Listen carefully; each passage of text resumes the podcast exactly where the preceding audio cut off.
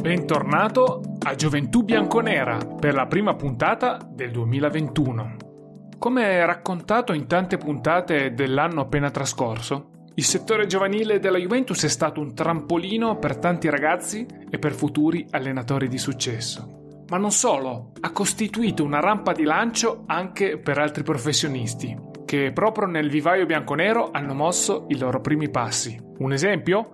Il protagonista di questa ventisettesima puntata, Mario Rotondale. Mario ha fatto parte per 13 anni del gruppo dei preparatori atletici, ricoprendo numerosi incarichi, come ha raccontato nel corso della chiacchierata. Un lungo percorso a cui si lega un nome in particolare, quello di Giampiero Ventrone, con il celebre Marine Rotondale ha iniziato in quegli anni una collaborazione che dura tutt'oggi nello staff di Fabio Cannavaro nel Guangzhou in Cina. Dal Combi a Canton, passando per Vinovo e la Corsica. Eccola la storia di Mario Rotondale. Buon ascolto. Buon pomeriggio Mario Rotondale, grazie per aver accettato l'invito di Gioventù Bianconera. Buon pomeriggio a te Fabio, buon pomeriggio a tutti gli ascoltatori.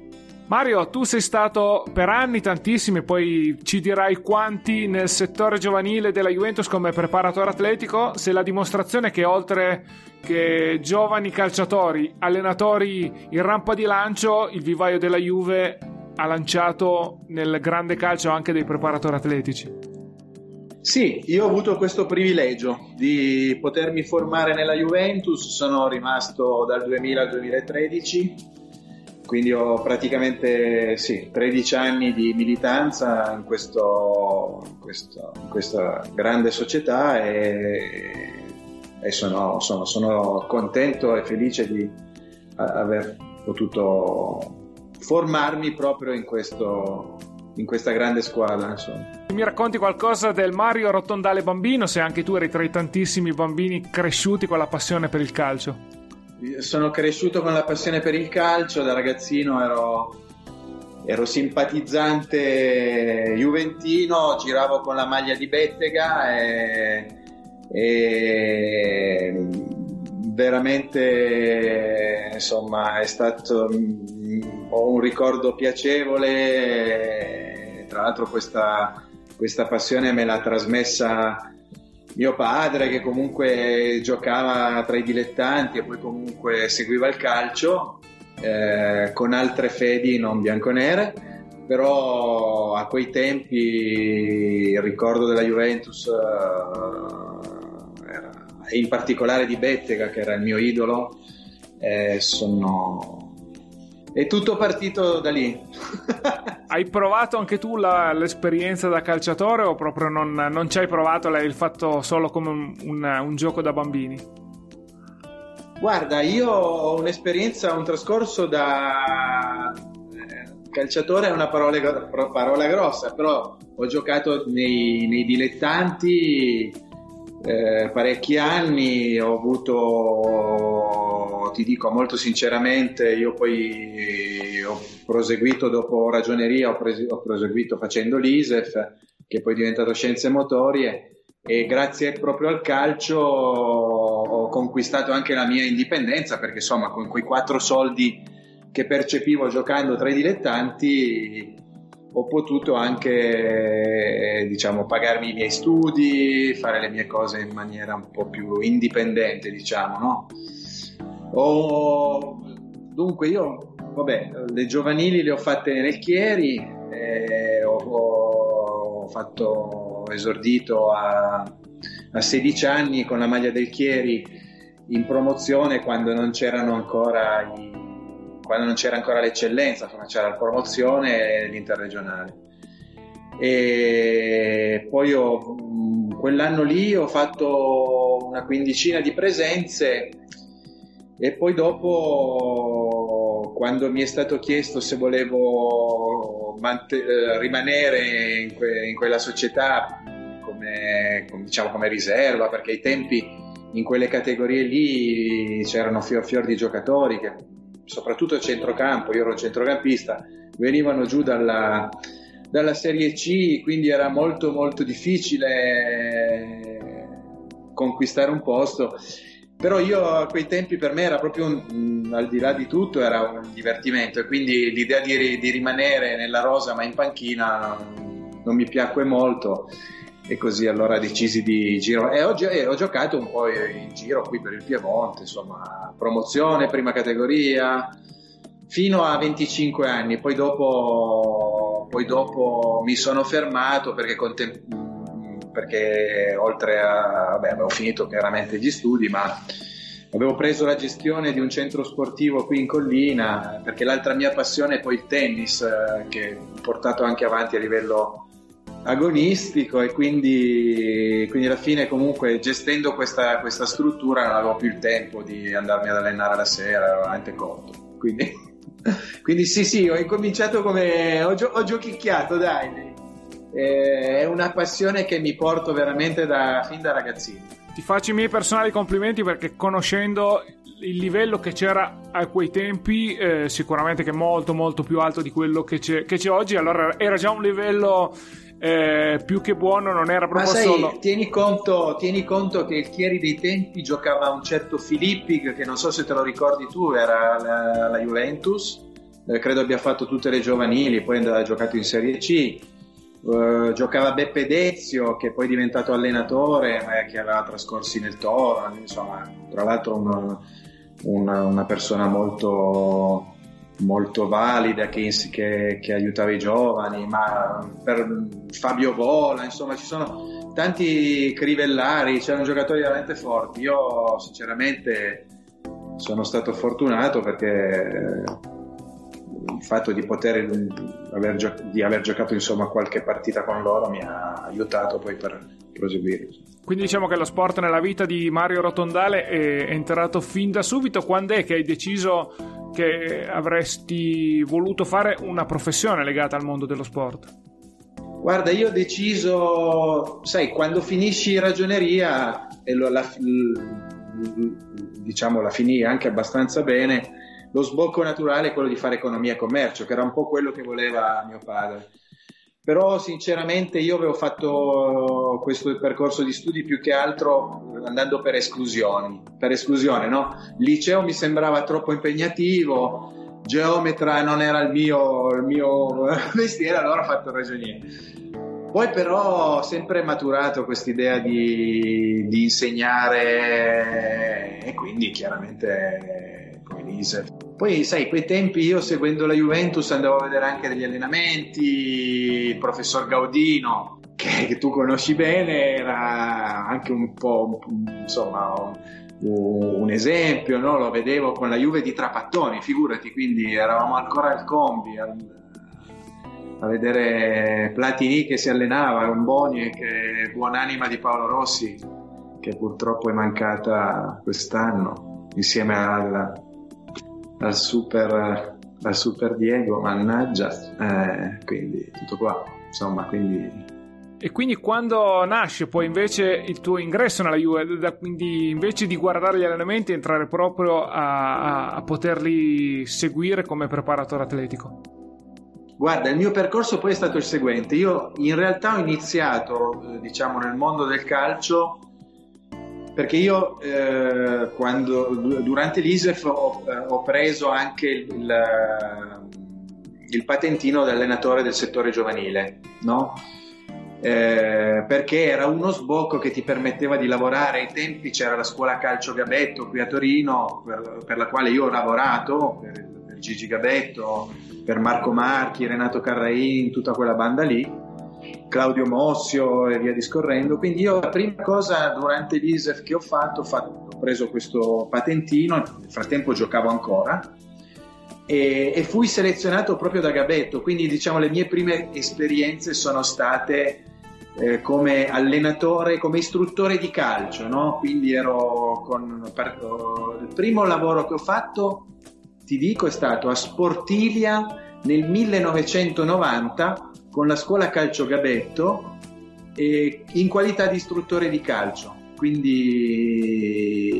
niente, insomma, ho iniziato così. Ho iniziato così, sai che facendo l'ISEF e avendo questa, questa, questa qualifica Eh, chiaramente si, si, si, trattava anche di, di, fare l'istruttore sportivo, quindi non solo il calcio, eh, anche se in prevalenza il calcio, quindi insomma io ho incominciato così come allenatore del settore giovanile, ho allenato poi a Cambiano anche eh, esordienti e giovanissimi e poi Gabetto mi diede qui a Torino gli, eh, Renato Carraina al tempo era il responsabile della, del settore giovanile e mi diedero ad allenare gli allievi regionali e quindi feci anche un anno come allenatore degli allievi regionali. Lì capii che non era il mio mestiere. Perché comunque sai, sa, il calcio è uno sport popolare, quindi poi ci sono tante cose da fare, era più il contorno da fare che non quello del campo e quindi decisi di abbandonare questo anche perché sinceramente eh, capii anche che non poteva essere il mio, il mio lavoro il mio lavoro perché sai per lavorare in questo mondo devi arrivare ad, alto, ad alti livelli per arrivare ad alti livelli io non avevo né background né sicuramente preparazione per poter fare questo. E poi sinceramente non farei mai l'allenatore di calcio. e quindi chiuso il discorso, come ti dicevo, continuai a, nella gestione di questo centro sportivo. E poi nel 2000 mi ritornò un po' questa volontà di lavorare nel mondo del calcio anche perché andando avanti con gli studi mi appassionai parecchio alla, alla metodologia dell'allenamento e quindi a tutto quello che con, concerneva un po' la, il discorso di preparazione atletica e via discorrendo e quindi poi a quei tempi lavoravo anche ai Ronchi Verdi eh, come, come, come diciamo eh, nelle palestre poi facevo il preparatore anche del del tennis e quindi diciamo la materia incominciò a piacermi e poi la conoscenza di Giampiero, di Giampiero Ventrone, eh, proprio ai Ronchi Verdi, me la ricordo ancora quella mattina eh, conobbi lui e Didier Deschamps che ai tempi, ai tempi loro venivano a fare, usavano i Ronchi Verdi che è una struttura convenzionata e venivano talvolta a fare in palestra, venivano a fare dei lavori e fu lì che conobbi Giampiero e proprio mentre diciamo, lavorava con, con Deschamps e quindi da lì nacque poi tutto, si incastrarono tutta una serie di cose che mi portarono poi a, ad approfondire tutto il discorso e a cercare di entrare ovviamente nella Juventus la figura di Giampiero Ventrone entra presto nella tua vita, poi l'approfondiremo perché poi rimasti, siete rimasti eh, legatissimi professionalmente parlando. Invece, quindi 2000 arriva l'esperienza Juve. Eh, volevo chiederti in quale gruppo eri stato inserito, con quale allenatore, com'era, com'è stato l'inizio? Ecco. Guarda, sai, io eh, a quei tempi Giampiero fu incaricato dalla famiglia Agnelli, dalla famiglia Agnelli di organizzare dal punto di vista chiaramente della preparazione atletica il settore giovanile. Quindi eh, lui organizzò uno, uno staff di, di, preparatori atletici, però io a quei tempi eh, nel 2000 entrai eh, non con una squadra in particolare, ma perché il mio compito, quello che, che eh, tuttora, tuttora svolgo, è quello di recuperare gli atleti infortunati. Facevo la, il, il preparatore atletico che riatleti, riatletizzava gli, giocatori infortunati, cioè questa figura che diciamo riportava in, condizio, in condizione il giocatore infortunato per po- poter poi rientrare a pieno regime con, con la squadra. No? E quindi io non ero legato, in, in particolare eh, non ero legato a, a una squadra, anche se poi eh, in realtà eh, la primavera fu la squadra con la quale nella quale lavorai di più perché chiaramente è la squadra più importante del settore giovanile e quindi io prendevo i giocatori infortunati di, di quella squadra lì. Primavera, allievi nazionali, primavera ai tempi c'era Gasperini, allievi nazionali Corradini e giovanissimi nazionali di Maggiora. Ecco. iniziai lì, al combi, subito belle figure, quindi allora più che magari il rapporto con gli, allenat- gli allenatori stessi nascevano poi i rapporti con, con, quei ragazzi che dovevi riabilitare, cioè rimettere in pista per poter tornare sul campo. Ma eh, sì, eh, entrambe le cose, perché io poi mi relazionavo chiaramente con gli allenatori, con il settore medico, facevo un po' da trade union no? tra, due, tra i due settori e no, no, certo ho avuto la fortuna di di conoscere, di vedere lavorare Gasperini, Corradini, Maggiora, successivamente Chiarenza, insomma, tutti quelli che poi facevano parte del, di, quel, di, quello staff che dal 2000 al 2010 sfornò un mucchio di giocatori importanti. Eh. Mario, quindi in, eh, volevo chiederti, immagino che appunto facendo questa, questa attività eh, eh, riabilitativa diventavi quasi un po' una sorta di, di, confessore, che poi è una figura che questa ricoprono anche quelli dello, dello staff medico, perché dovendo appunto passare queste, questo periodo con questi giocatori avevi la possibilità anche di conoscere magari dal punto di vista eh, umano, capire le loro paure, i loro, i loro timori di, di, magari non rientrare come, così come erano prima delle, dell'infortunio.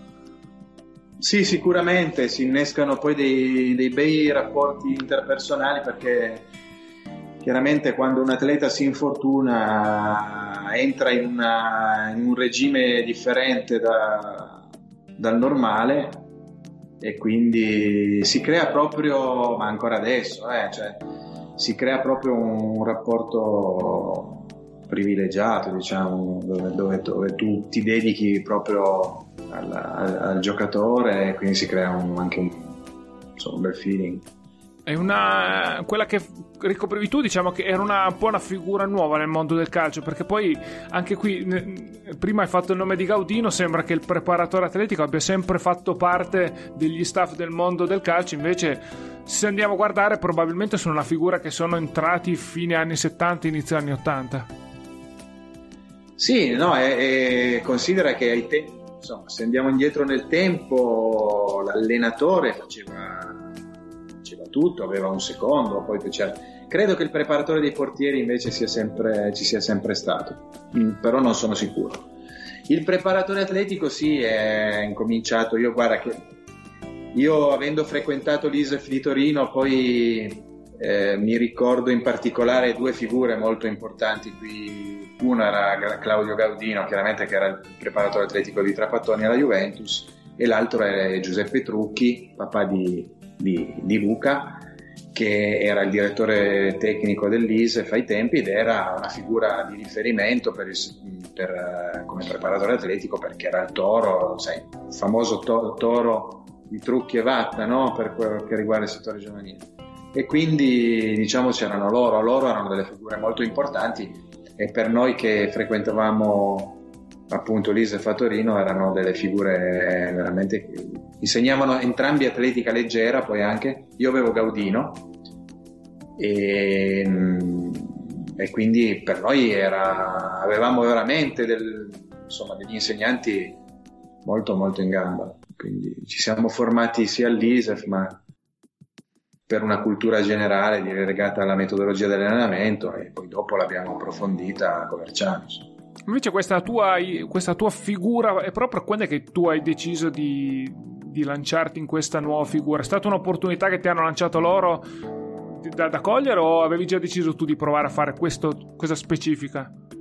Guarda, io parlai proprio nel 2000 io sono entrato alla Juventus grazie a Giampiero Ventrone eh, che stava appunto formando questo staff e gli mancava una, fi- una figura che facesse quel, questo, questo, lavoro che in prima squadra c'era già perché era Andrea Scanavino che era un collaboratore di Giampiero Ventrone e faceva proprio recupero agli infortunati quindi in quei tempi lì c'era una, veramente un bello staff uh, di preparatori.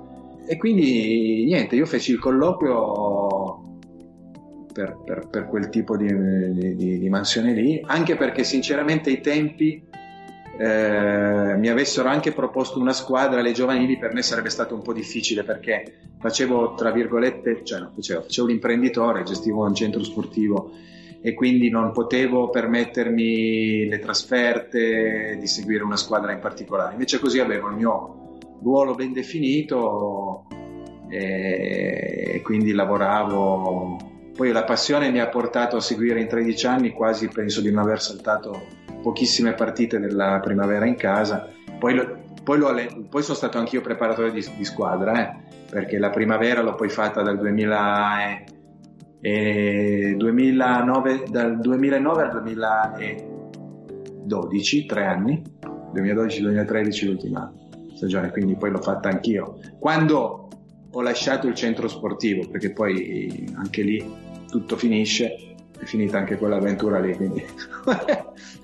Senti, resta ancora invece in questa, in questa prima mm, compito perché mi hai proprio incuriosito con questa parte dei recuperi. Quindi, dai, se soprattutto nella, in questa prima parte, se non facevi parte proprio di, di, di, uno staff, di una squadra, quindi magari il preparatore che vive all'interno della squadra gioisce delle vittorie di gruppo, magari la tua personale vittoria era rivedere il ragazzo che stavi seguendo eh, poter tornare ai livelli di prima per me la, la, la, massima soddisfazione, anche perché ognuno poi si deve creare degli obiettivi, no? Come si dice, ogni, ogni figura poi deve fare il suo, no? Cioè deve fare il suo lavoro. E il mio lavoro è quello di, riatre- di riportare, alla, insomma, di riportare i dati, i parametri fisici al, diciamo, ne, allo stesso livello di quando si è infortunato il giocatore. Quindi facendo riferimento ai parametri della squadra. Quindi il giocatore si, prima di, di, infortunarsi aveva dei parametri fisici di un certo tipo, il mio obiettivo è portarlo allo stesso livello di prima, perché come ben sai qua, dipende poi dalla, dalla gravità dell'infortunio, però dal punto di vista fisico quando ti fermi è ovvio che i parametri fisici, psichici anche, ma fisici scendono, decadono e quindi tu fai tutto un percorso sia a livello muscolare che a livello metabolico, aerobico, anaerobico. Eh, fai tutto un percorso per ritornare a, a, a quegli standard. No? Quindi il mio obiettivo principale è sempre stato quello e questo, e questo obiettivo lo, lo, chiaramente in questo obiettivo ci, il giocatore deve diventare il protagonista, deve, deve ogni giorno lavorare con quell'obiettivo lì che è il primo step. Poi dopo, quando rientra con la squadra, il secondo step sarà di convincere l'allenatore a poter rientrare tra, tra gli undici. Immagino tu l'hai detto en passant, ma penso che l'aspetto psicologico fosse importante perché poi si dice sempre che quando il giocatore, a prescindere dalla categoria che occupa, è fuori, vede i compagni da fuori e non può giocare, credo che siano momenti anche difficili. Allora, sono sicuramente momenti difficili. Una delle cose che può aiutare il giocatore infortunato, a mio avviso, è quello che facevamo alle giovanili e di avere la stessa routine dei giocatori che vanno, che vanno in squadra. Quindi cosa succede? Praticamente il fatto di poter andare al campo ad allenarsi negli stessi orari, anche per esigenze chiaramente, però negli stessi orari con i propri compagni, cambiarsi, scambiare quattro parole e poi lavorare in maniera differenziata perché quello che avveniva, no? Cioè praticamente ti faccio un esempio, c'era la primavera che si allenava, la, la squadra si allenava in, in, un campo e io eh, con i giocatori infortunato ero nell'altro campo, insomma, quindi però diciamo c'era una condivisione un po' di tutto il, uh, di, di tutto la, la, la, il lavoro, no? Uh, con, con, il, con, il, con, il, gruppo e quindi quello dal punto di vista psicologico sicuramente aiutava. La, no, l'aspetto psicologico è, è basilare. In qualsiasi lavoro tu in qualsiasi aspetto della nostra vita, quindi sicuramente anche, anche in questi casi qua. E, l'età in questo caso qui incideva perché poi stiamo parlando di ragazzi 15, 16, 17 anni, vedevi differenze o, o magari è proprio una cosa personale perché c'è quello che lo affronta in una maniera e quello che lo affronta in una maniera diversa? Diciamo che quando arrivi a far parte di un, di un settore giovanile così importante sono comunque sono tutti ragazzi eh, si trattava comunque di ragazzi selezionati, quindi con delle qualità anche dal punto di vista mentale, quindi um, dipende, io credo poi dipendesse più che altro dal carattere no? del, del, del, singolo, però in generale insomma c'è una grande volontà, una grande determinazione, quindi sai quando un ragazzo si, si infortuna, che sia una di prima squadra, che sia a livello giovanile, ha una grande determinazione per rientrare nel gruppo. Poi c'è chi è più timoroso, chi meno, insomma ci sono le, le sfaccettature tutti i percorsi che hai seguito con questi ragazzi, ce n'è uno che in particolare ti era ti magari rimasto dentro perché poi magari una volta che li hai rimessi in sesto que- si sono hanno fatto delle performance importanti o, così o magari uno, un ragazzo che magari ti aveva lasciato un ricordo particolare per il percorso che ha fatto di recupero. Mi ricordo in particolare di, di Palladino perché Palladino aveva, lo ricordo ancora adesso perché poi lavorammo veramente in maniera... Era, mi ricordo primavera di Gasperini, Palladino era, si fratturò il quinto metatarso del piede destro quindi non poteva caricare, non poteva, non poteva correre in campo e mi ricordo che facemmo un lavoro anche al mattino di, di corsa in acqua, poi, poi, io ci feci la tesi no? su questa comerciana, no? sul mantenimento delle capacità aerobiche attraverso dei lavori di corsa in acqua e lui arrivava con le stampelle, lo buttavo in acqua subito, subito era un po' titubante, poi dopo comunque per fartela breve ci allenammo assiduamente in, in, scarico, quindi in acqua alta con dei giubbotti e delle cose. Fare, facemmo un gran lavoro e, e lui rientrato in squadra quando appunto la frattura si rimarginò e chiaramente il medico lo, lo, lo, lo rese di nuovo disponibile per la squadra e la mia, la mia mm, soddisfazione fu quella di, di vedere che, che, poi rientrò praticamente in squadra da subito, tant'è che lì fece questo, partirono per Viareggio, fu convocato e lui fece un gran Viareggio, insomma. Quindi adesso questo episodio mi è rimasto perché, ripeto, lavorammo anche in maniera extra, lavorammo di più di quanto lavorammo al mattino, facemmo delle cose eh, extra orario diciamo di allenamento della squadra. Quindi fece una serie di allenamenti doppi al mattino faceva questi lavori in acqua veniva su da me io avevo questo centro c'era anche la piscina quindi avevo questa fortuna. Poi pranzavamo insieme andavamo giù. Mi ricordo di Maietta lo stesso Domenico Maietta insomma anche con lui diciamo sono i due casi, mm, Raffaele in, par- in particolare, sì sì, mm, perché la soddisfazione fu quella, poi chiaramente lui era forte, quindi ritornando in campo fece bene, fece subito bene quell'anno al Viareggi, eh, però insomma, guarda, me la ricordo ancora adesso, quindi... Invece veniamo alla seconda fase, quando mi dici che sei diventato proprio eh, titolare comunque della, della preparazione atletica del, della primavera quindi consiste in un lavoro totalmente diverso come ti sei trovato nel nuovo ruolo, che chiaramente tu conoscevi bene, però dovevi... Eh, alla Juve era la prima volta che lo facevi poi di fatto. Guarda, io dunque quell'anno, quell'anno lì io lasciai, lasciai il centro sportivo e, e mi dedic- e ebbi questa possibilità, c'era Ferrara, Ciro Ferrara responsabile del settore giovanile e Maddaloni divenne allenatore del, della primavera e quindi mi chiesero, no? mi chiesero se insomma erano parecchi anni che ero con la primavera perché comunque alla fine facevo recupero infortunati ma poi chiaramente ero sempre con la primavera perché un po' poi facevo anche un po' da assistente a Luca e poi chiaramente i giocatori più, più importanti erano la seconda squadra. E quindi avevo già maturato una certa esperienza, conoscevo bene questa categoria. E mi chiesero, io accettai perché per me era una, una, bel, una bella soddisfazione, avevo il tempo per poterlo fare. E quindi mi misi in discussione, accettai di buon grado questa cosa. Fu una, No, mi trovai bene da subito, anche perché, sai, il ruolo del preparatore atletico è comunque una figura. Mm, è, è, il preparatore atletico è un collaboratore dell'allenatore. Entriamo.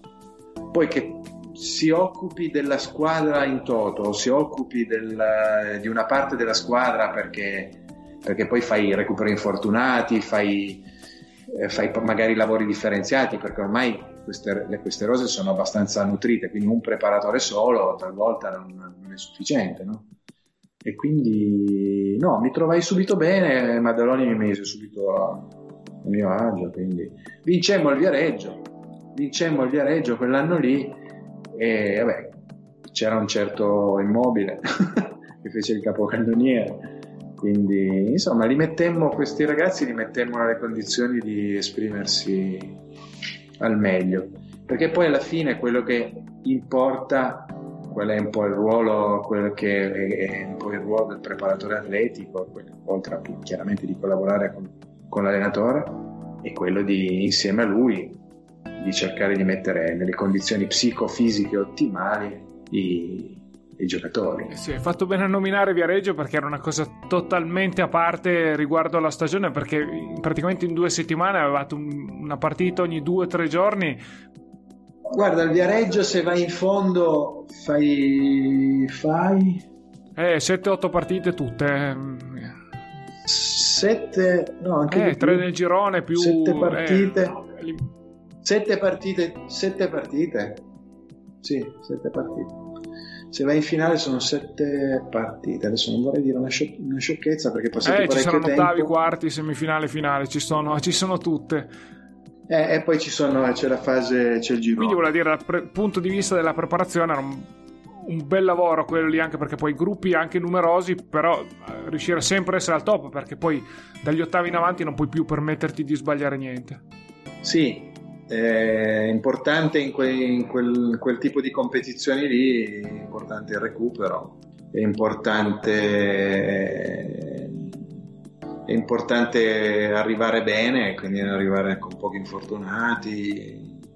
La cosa basilare è il recupero tra una partita e l'altra, la possibilità anche di, di far ruotare un po' i giocatori, anche se poi alcuni giocatori avevano un minutaggio molto molto alto perché comunque sai uno come immobile gioca quasi sempre giocava quasi sempre. Queste battute che abbiamo fatto, alcuni nomi li hai già citati, ma potremmo aggiungerne altri proprio anche dal punto di vista dello staff, quello che prima hai detto tu che ha messo su eh, Ventrone, sono passati tantissimi professionisti che poi alcuni hanno anche fatto, fatto cose importanti come, come, hai fatto tu, mi viene il nome di appunto Luca Trucchi che è ancora il preparatore atletico dell'Atalanta di oggi, eh, ma, ma, poi c'è, c'è Pintus, eh, Gaudino, anche il professor Scanavino, Scanavino professor Lanati, avevate, eravate anche un bel gruppo, mi sembrate anche molto affiatate a vedervi, a vedervi lavorare da fuori. Mi ricordo anche un'intervista di Ora Juventus in cui eravate tutti assieme, era anche un, un, bel, un bel gruppo.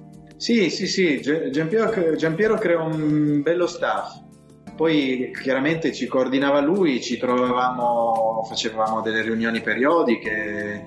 No, no, eravamo un bel gruppo. E poi tieni conto che in quegli anni lì non, anche gli allenatori.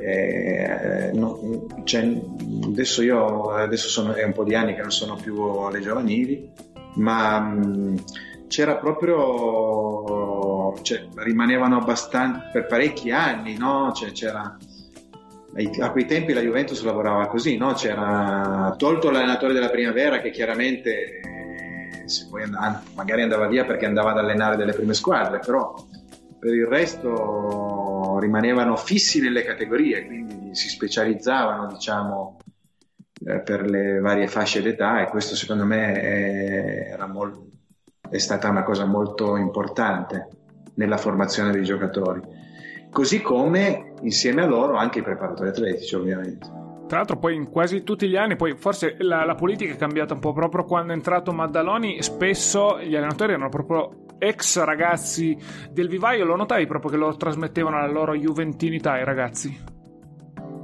Sì, senz'altro, ma guarda, anche prima, perché se consideriamo vabbè, lo stesso Gasperini, Chiarenza, tutti arrivavano, Domenico Maggiora, eh, arrivavano tutti dalle giovanili della Juventus, quindi avevano proprio la Juventus, sì, erano proprio Juventini. E trasmettevano, insomma, cioè venivano trasmessi, trasmessi dei valori importanti che credo poi abbiano contribuito in, materia, in maniera determinante alla formazione di questi giocatori che ho menzionato, ma poi insomma, mm, se andiamo più indietro, io mi ricordo, il ricordo nel 2001 è proprio quello, per, ti faccio alcuni nomi, Mirante, Gastaldello, Re David, Gorzegno, Gasbarroni, Gentile, adesso non, non vorrei dimenticare qualcuno, insomma comunque insomma, parecchi, parecchi di questi giocatori sono diventati dei giocatori importanti. Matteo Paro, e vedere che alcuni di questi hanno già finito la loro carriera è la dimostrazione proprio che di anni cominciano a, ad essere passati. Eh, il tempo passa. Senti, a proposito di juventinità, eh, quando ti sei trovato Roberto Bettega, che era, visto che era il tuo idolo, perché poi lui nel settore giovanile lui lo viveva molto, anche perché essendo anche lui un prodotto del settore giovanile.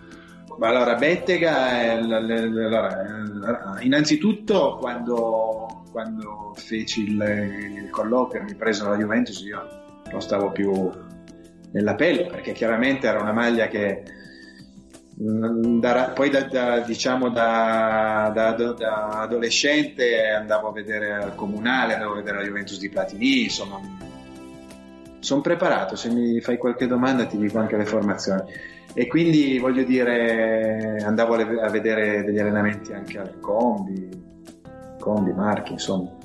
Quindi, no, beh, il fatto di vedere Bettega per me fu una bella emozione, nel senso che era veramente il mio idolo di quando ero ragazzino, ma ti parlo 8-10 anni, 10-11 anni, insomma così. Mario, ma hai fatto il nome eh, del combi, perché giustamente prima andare a vederci l'allenamento da tifoso, poi ho iniziato a lavorarci, però negli anni eh, 2006 arriva l'opportunità di, di, andare a Vinovo, volevo chiedere dal tuo punto di vista cosa voleva dire sport, spostarti in un centro sportivo di quel livello. Beh, Vinovo, Vinovo indubbiamente fu una, una, cosa fantastica per tutti noi perché perché chiaramente era una, una struttura all'avanguardia, no? C'era, mh, c'era tutto, di tutto e di più. Non che prima ci mancasse qualcosa, eh, perché noi, io quando ho iniziato a lavorare alla Juventus, era, lavoravamo al Combi, al Marchi, perché io ero appunto con la primavera e avevamo con, con, l'avvento di Giampiero c'erano due grandi palestre nei distinti, nei distinti dello stadio comunale e c'era anche la palestra della prima squadra la prima squadra si allenava all'interno dello stadio, dello stadio comunale, quindi il ricordo è veramente fantastico. Quindi diciamo che certo di nuovo fu, fu, fu il centro nuovo, il centro sportivo nuovo, non, eravamo tutti lì anche, quindi eh, fu una bella esperienza. Insomma. Mario, esperienza lunghissima, ma hai detto eh, 13 anni, volevo chiederti poi come finisce questa, questa, esperienza? Perché poi tu lasci, lasci la Juve e, e, ti metti a fare il preparatore fuori proprio nel, nel, nel calcio con le prime squadre. Com'è nata questa opportunità? Intanto, com'era poi la prima cosa la vita fuori dalla Juve? Guarda, io ti devo dire una cosa, sempre a proposito della Juventus. Io ho avuto la fortuna poi anche di, di incominciare a lavorare anche se non in pianta stabile, ma comunque come, come aggiunto nella Juventus di, di, quando c'era Giampiero, che talvolta mi chiamava quando erano particolarmente occupati, mi, chiam- mi chiamava a, seguire degli infortunati, quindi mi ricordo, non so, di aver, di aver seguito Davids al comunale una volta, di aver seguito Pessotto, Birinde, insomma, e poi dopo quando lui andò via con Massimo Neri, con la Juventus di Capello.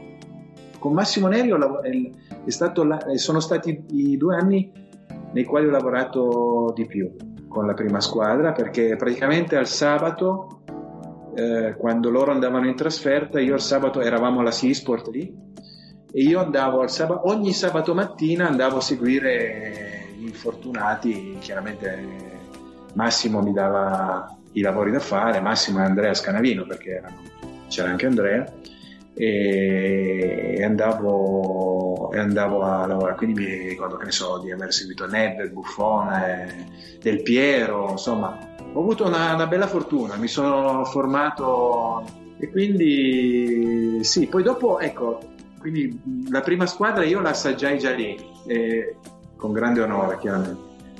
Poi dopo niente La mia prima esperienza è stata con Giampiero e con Fabrizio Ravanelli in Corsica, a Iaggio, Ligue francese, quindi ho fatto, ho fatto, un anno lì. La mia fortuna è stata che parlavo, parlavo abbastanza bene francese e quindi diciamo tornai proprio utile alla causa mm, per Giampiero, insomma, che che non parlava francese, quindi diciamo, andai come, come collaboratore.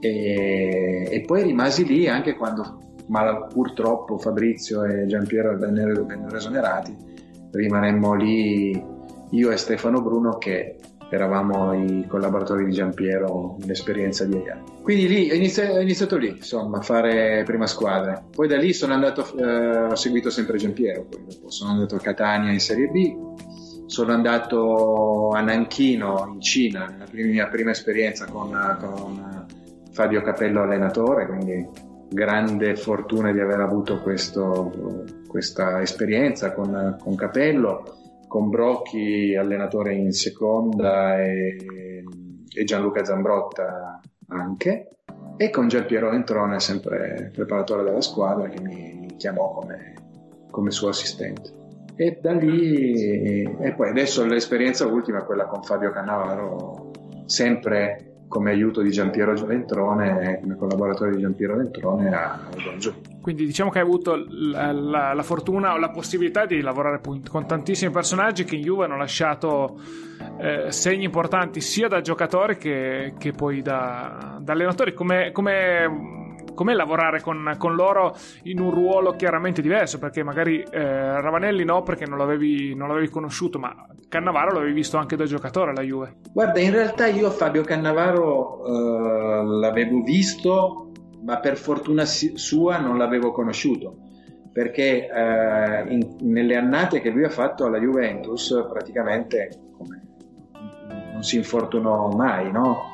E quindi e quindi diciamo lo, lo, ci incrociavamo ma di fatto non lo conoscevo insomma l'ho conosciuto poi in questa esperienza a, a Guangzhou a Canton l'antica Canton siamo diventati campioni di Cina l'altro anno. Quest'anno mal, malauguratamente dopo aver vinto 20 partite su 25 abbiamo perso una finale contro Suning. E siamo, arrivati, siamo vice, vice campioni di Cina che però sai il Guangzhou è un po' la Juventus di Cina, quindi arrivare secondi sei il primo dei, dei perdenti, quindi non va bene. Però siamo, siamo, arrivati secondi. Mi riferisco soprattutto a Ravanelli e Cannavaro perché Fabio Capello è un allenatore con un'esperienza talmente impressionante che, che ha maturato tantissime esperienze da, eh, in, altri, in, altri, campi. Volevo chiederti quanto di Juventino hai visto nella loro gestione delle, delle squadre, in Ravanelli e Cannavaro, da allenatori. Ma sai, la prima, cosa, la prima cosa che capisci quando entri alla Juventus è che bisogna lavorare e lavorare sodo. Uh, ti parlo della mia esperienza alla Juventus, la Juventus di, di, di quei tempi. Giampiero è, è, comunque sempre stato uno che ha, ci ha inculcato la cultura del lavoro ha impostato tutto, tutto un certo tipo di lavoro anche alla prima squadra, ma anche le giovanili. E poi parliamo di una società che ha sempre avuto una grande organizzazione e quindi di conseguenza un grande lavoro alla base. E sia in Fabrizio che in, in Fabio ovviamente queste, queste, cose emergono. Ma io Fabrizio l'avevo conosciuto perché Fabrizio aveva allenato i giovanissimi eh, prima di, di, di, andare in Corsica. La cultura del lavoro è la cosa che viene emerge in tutti, tutti e due, chiaramente. Faccio un paio di domande, Mario, che riguardano proprio il tuo lavoro, anche perché l'ho trattato anche con altri preparatori che ho avuto il piacere di intervistare. Qui volevo chiederti, la questione della preparazione sta diventando eh, sempre più importante. Dicevamo prima che appunto Gaudino era stato un po' un precursore con i tempi di Trapattoni, ma adesso come adesso la preparazione eh, atletica ha veramente preso un'importanza eh, fondamentale all'interno delle squadre e non solo nelle prime squadre. Ma guarda, allora la preparazione atletica in generale, eh, perché adesso ti faccio, ti, ti allargo un po' il contesto. Un atleta, ormai in tutti gli sport tu lo osservi, perché so che sei appassionato di, di parecchi sport e anche tu eh, ecco, fai, fai, sport di resistenza. Allora, il, eh, ormai in qualsiasi disciplina sportiva abbiamo a che fare con dei veri e propri atleti, cioè non, non esiste più in nessuno sport il, uh, diciamo,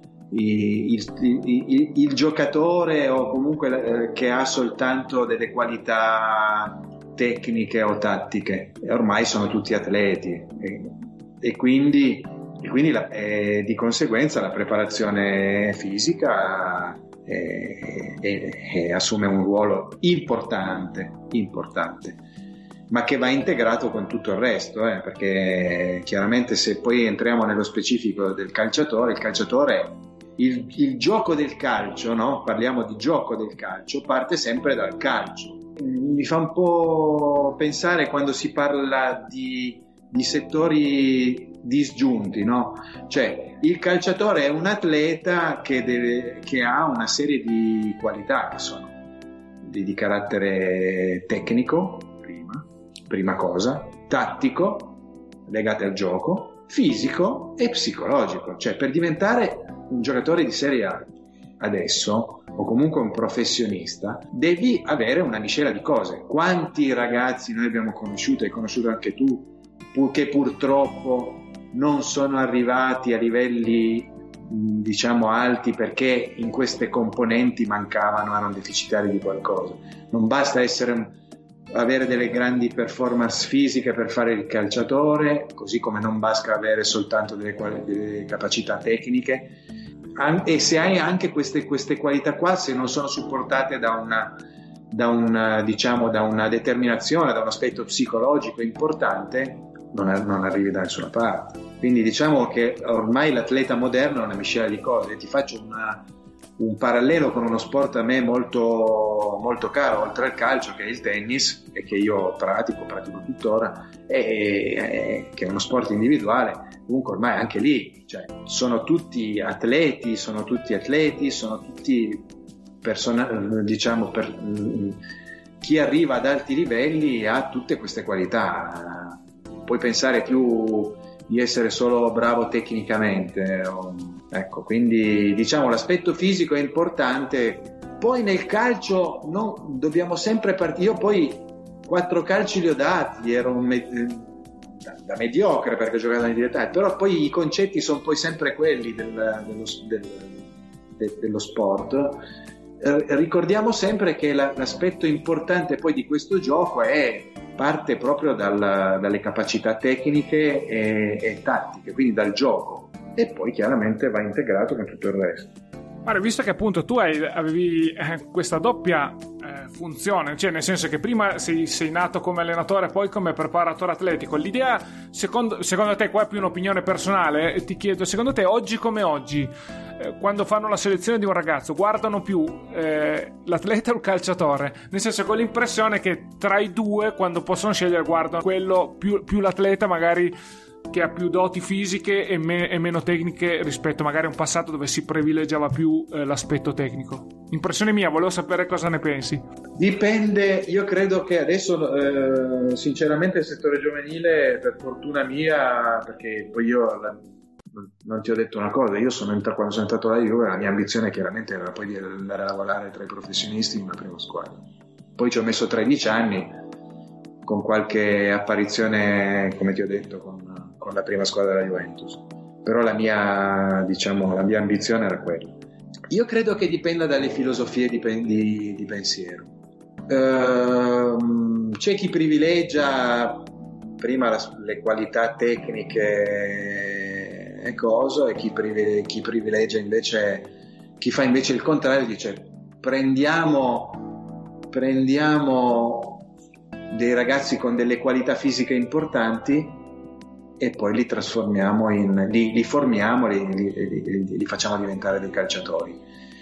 Uh, ripeto, sono di filo- filosofie di pensiero, di, di, di, di insegnamento, non credo che esista una, una risposta, eh, esiste un, una unica risposta, esistono, perché ritorno al, condi- al, al discorso di prima per diventare un, una, un, calciatore professionista devi avere una miscela di cose, che sono una buona tecnica, un buona, un, una buona capacità tattica, che acquisisci chiaramente giocando, e con l'insegnamento, eh, qualità fisica e qualità mentali, di livello. E quindi poi, poi, poi lì sta a te, perché se sei fortunato le trovi tutte, le vedi subito, da subito se non sei, cioè Claudio Marchisio eh, Claudio Marchisio, cioè, lo vedevi già quando era un ragazzino, che era comunque uno, o Sebastian Giovinco, insomma mi vengono in mente Ciro Immobile, insomma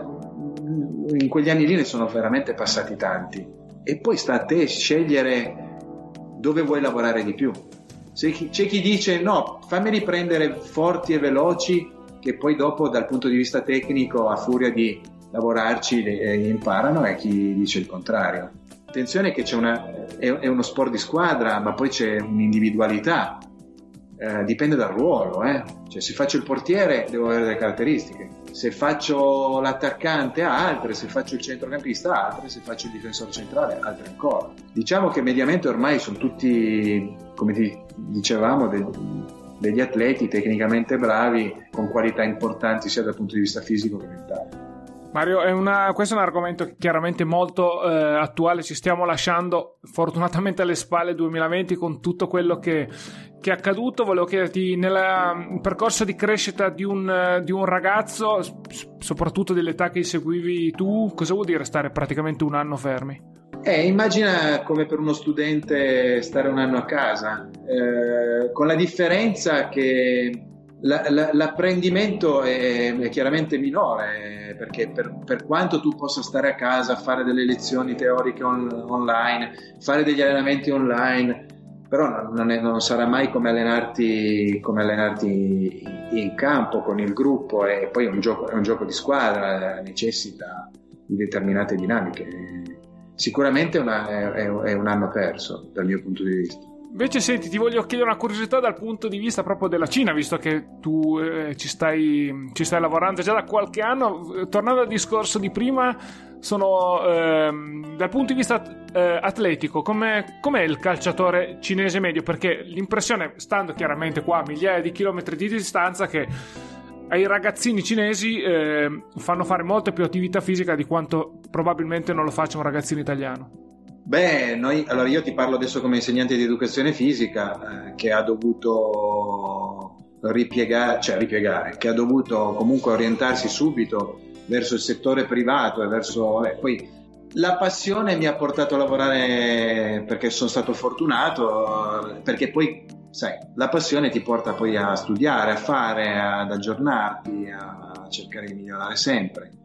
E poi sono arrivato a, insomma, a a lavorare nel, nel mondo del calcio, però io fondamentalmente il mio percorso di studi è per insegnare a scuola e noi, lo, noi quando siamo entrati all'ISEF gli, insegnanti ci hanno detto la prima cosa, ma perché voi pensate di poter insegnare a scuola? Quindi con questa, con questa cosa io ti dico che noi eh, purtroppo a livello scolastico poi ci saranno i casi positivi, però in, in, nella media in Italia siamo un pochettino indietro, dai, perché l'elementari è affidato un po' alla, all'educazione motoria, è affidata un po' alla, alla volontà delle maestre, o comunque se, se, sei fortunato hai dei consulenti esterni che vengono a lavorare. In Cina tutto questo è molto più organizzato e quindi sì, anzi c'è addirittura, ma già da un po' di anni, un programma eh, di, tra virgolette, chiamiamolo addestramento calcistico eh, anche nelle scuole, no? perché loro obiettivo qual è? Quello di eccellere chiaramente in tutte le, le discipline sportive, il calcio sta prendendo molto piede e il loro obiettivo adesso è quello di qualificarsi ai, ai mondiali. Mario, siamo quasi alla fine. Le ultime tre domande eh, che riguardano ancora la tua esperienza in Juve. La prima l'ho accennato prima, Passan, Urra Juventus, che ricordi hai del mensile bianconero?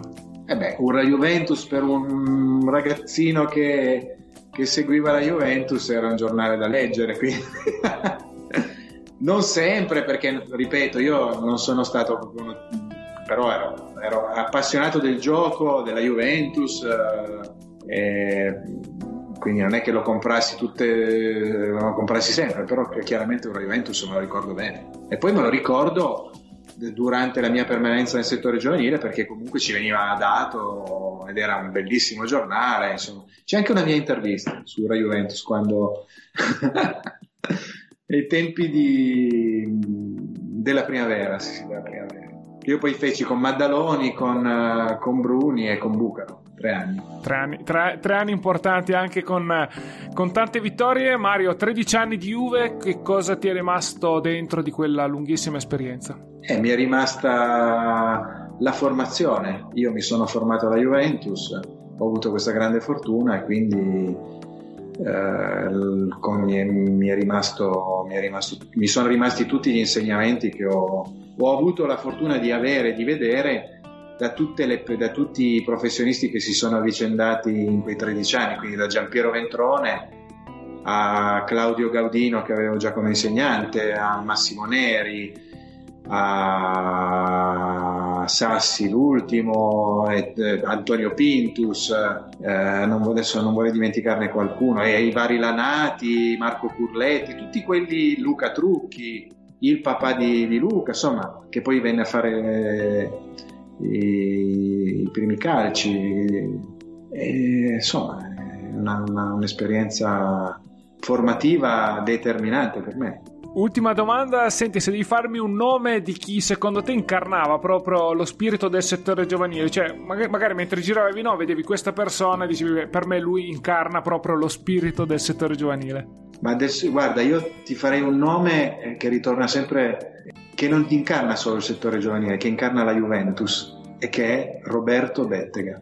Poi tutti coloro, tutti, tutti coloro che hanno lavorato in quei dieci anni, cioè se ti faccio un nome, ti, faccio, ti ho fatto il nome di Bettega per, per, per, ov, per ovvi motivi, e, vabbè Giampiero è anche scontato, ma e poi non voglio fare nomi perché mancherei, di, mancherei nei confronti di qualcun altro, insomma quindi tutto quel gruppo lì secondo me è stato veramente incarnavano avevano tutti il DNA juventino insomma bianco-nero siamo arrivati alla fine. Mario Rotondale, grazie mille per aver dedicato questo tempo a raccontare la tua storia a Gioventù Bianconera.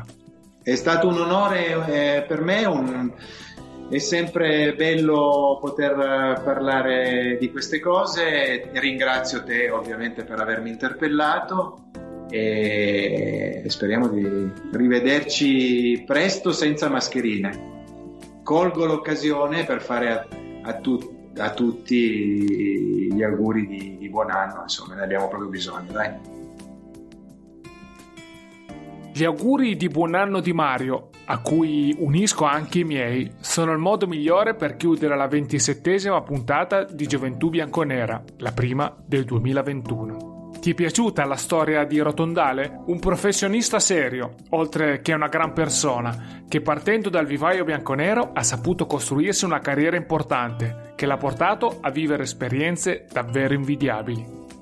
Anche per il 2021 Gioventù Bianconera si può ascoltare su Spreaker, Spotify, Apple Podcast e Google Podcast e su tutte le altre piattaforme nate per diffondere sempre di più i podcast. Naturalmente c'è il sito fabioelena.com slash gioventù bianconera e le pagine Facebook e Instagram all'indirizzo Gioventù Bianconera Podcast. Fabio Elena ti ringrazia per l'ascolto di questa prima puntata dell'anno e ti aspetta per le prossime, con la speranza di tornare presto alla normalità a cui siamo stati sempre abituati.